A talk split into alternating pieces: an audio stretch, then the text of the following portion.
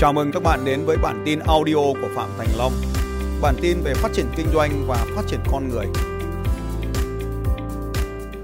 Tôi lấy ví dụ, nếu không có những người bỏ cuộc thì làm sao bạn biết mình tuyệt vời? Nếu bạn chơi một trò chơi mà ai cũng kết thúc thì đó không phải trò chơi dành cho bạn. 21 km có nghĩa là ai cũng kết thúc và nó không dành cho bạn. 21 km là ai cũng làm được, nó không dành cho bạn. 42 km bây giờ ai cũng làm được, nó không dành cho bạn. 70 km ai cũng làm được, nó không dành cho bạn. 100 km cũng sẽ rất ít người bỏ cuộc. Cho nên phải 100 km chạy trong rừng, trên suối, trên núi với độ cao chênh lệch khoảng 5.000 mét thì lúc đấy mới có nhiều người bỏ cuộc. Và tôi muốn chọn những trò chơi mà có nhiều người bỏ cuộc. Vì ở đó có điều gì các anh chị? Vì ở đó tôi mới tuyệt vời hơn. Lý do tại sao họ bỏ cuộc?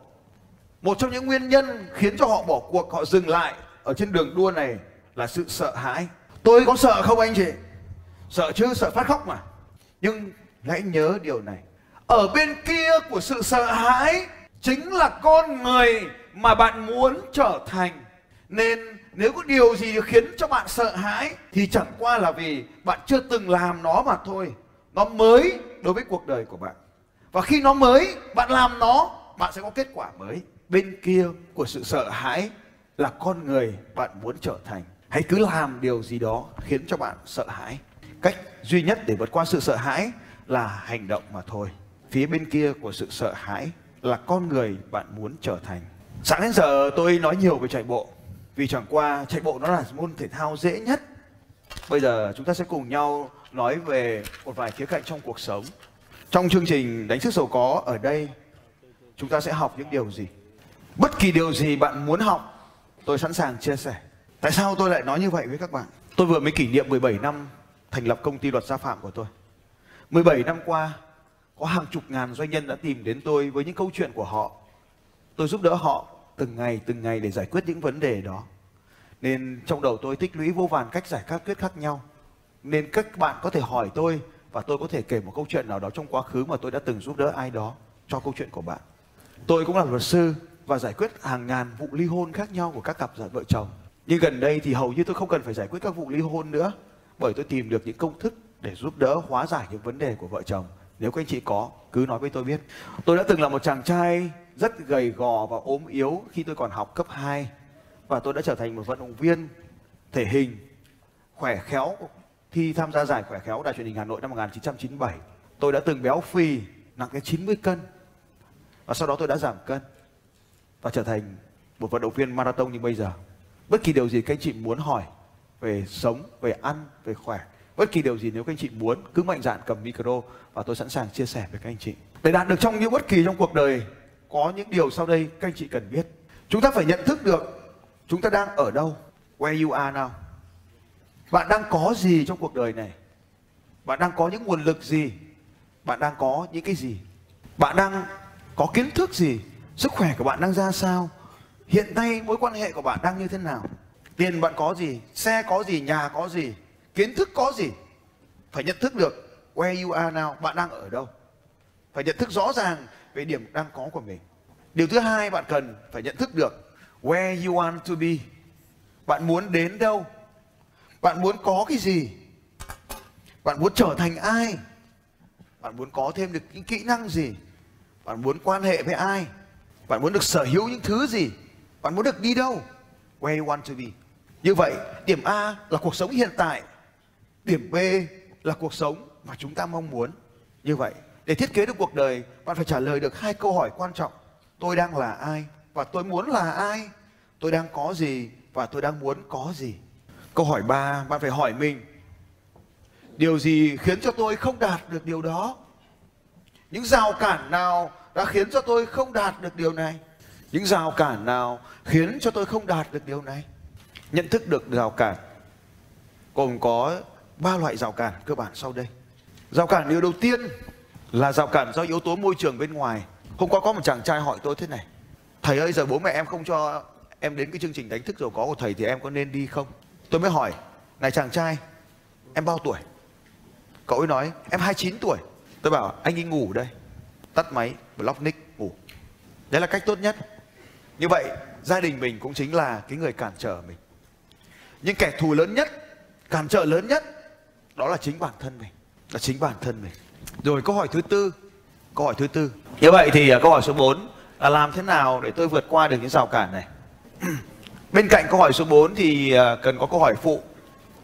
Ai có thể chỉ cho tôi để vượt qua những rào cản này? Ai có thể chỉ cho tôi để vượt qua những rào cản này?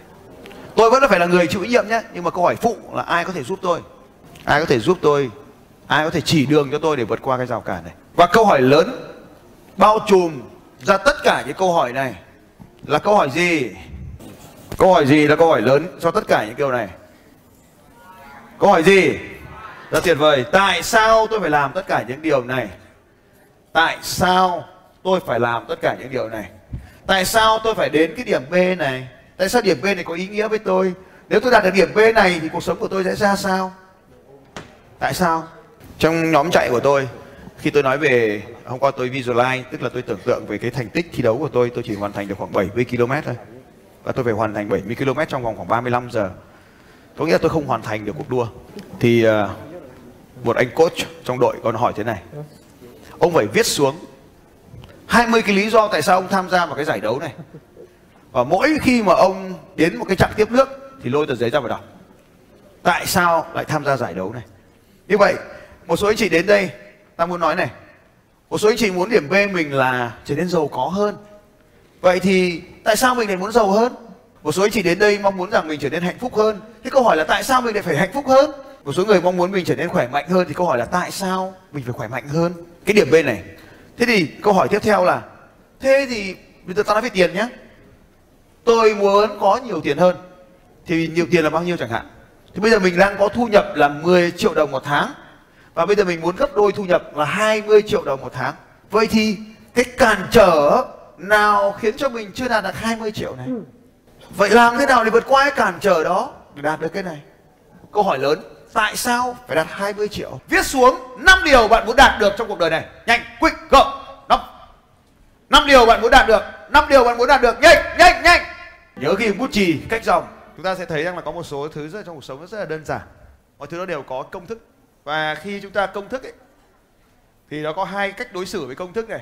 Cách một ta sẽ nói với ta rằng là thôi ta làm theo cách khác. Ta làm theo cách cũ của ta nó vẫn hiệu quả. Cách thứ hai là ta áp dụng một phần của công thức. Và cách thứ ba là ta áp dụng một cách trọn vẹn công thức. Thì theo các anh chị, điều nào sẽ tốt hơn cho chính các anh chị? Cách một, ta nhé, ta ghi này. Có ba cách áp dụng công thức. Cách một là ta làm theo cách cũ của ta và bỏ qua cái công thức này, khác cái công thức này. Cách hai là ta áp dụng một phần. Cách ba là ta áp dụng trọn vẹn, áp dụng đúng bao nhiêu trong số các bạn ở đây biết đi xe gắn máy, xe máy hai bánh cho tay lên nói tôi? Xe máy mình đi mấy bánh? Hai bánh. Hôm nay mình đến đây mình học lái ô tô. Sau đó có một số ông thì vẫn lái ô tô theo kiểu xe máy. Một số ông thì áp dụng một phần lái ô tô vào lái xe máy. Tức là ông ấy thấy cách cũ là đi hai bánh, cách mới là đi bốn bánh. Nên ông ấy áp dụng cách mới tháo bớt một bánh thứ ba ra. Tháo bớt một bánh bốn ra, còn đi ba bánh thôi. Có đi được không? Có đi được không? Vâng vẫn đi được. Nhưng hãy hình dung xem, chúng ta mua một cái ô tô về và sau đó cất đi một bánh cho nó mới và chúng ta đi ba bánh thôi. Có không ạ? Có rất nhiều người ở ngoài kia, họ mua cái ô tô về và sau đó họ gắn con trâu đằng trước, con trái mà. Có được không? Vẫn được bình thường, các anh chị. Không có vấn đề gì cả. Cho nên chúng ta, đấy là sự lựa chọn của chúng ta.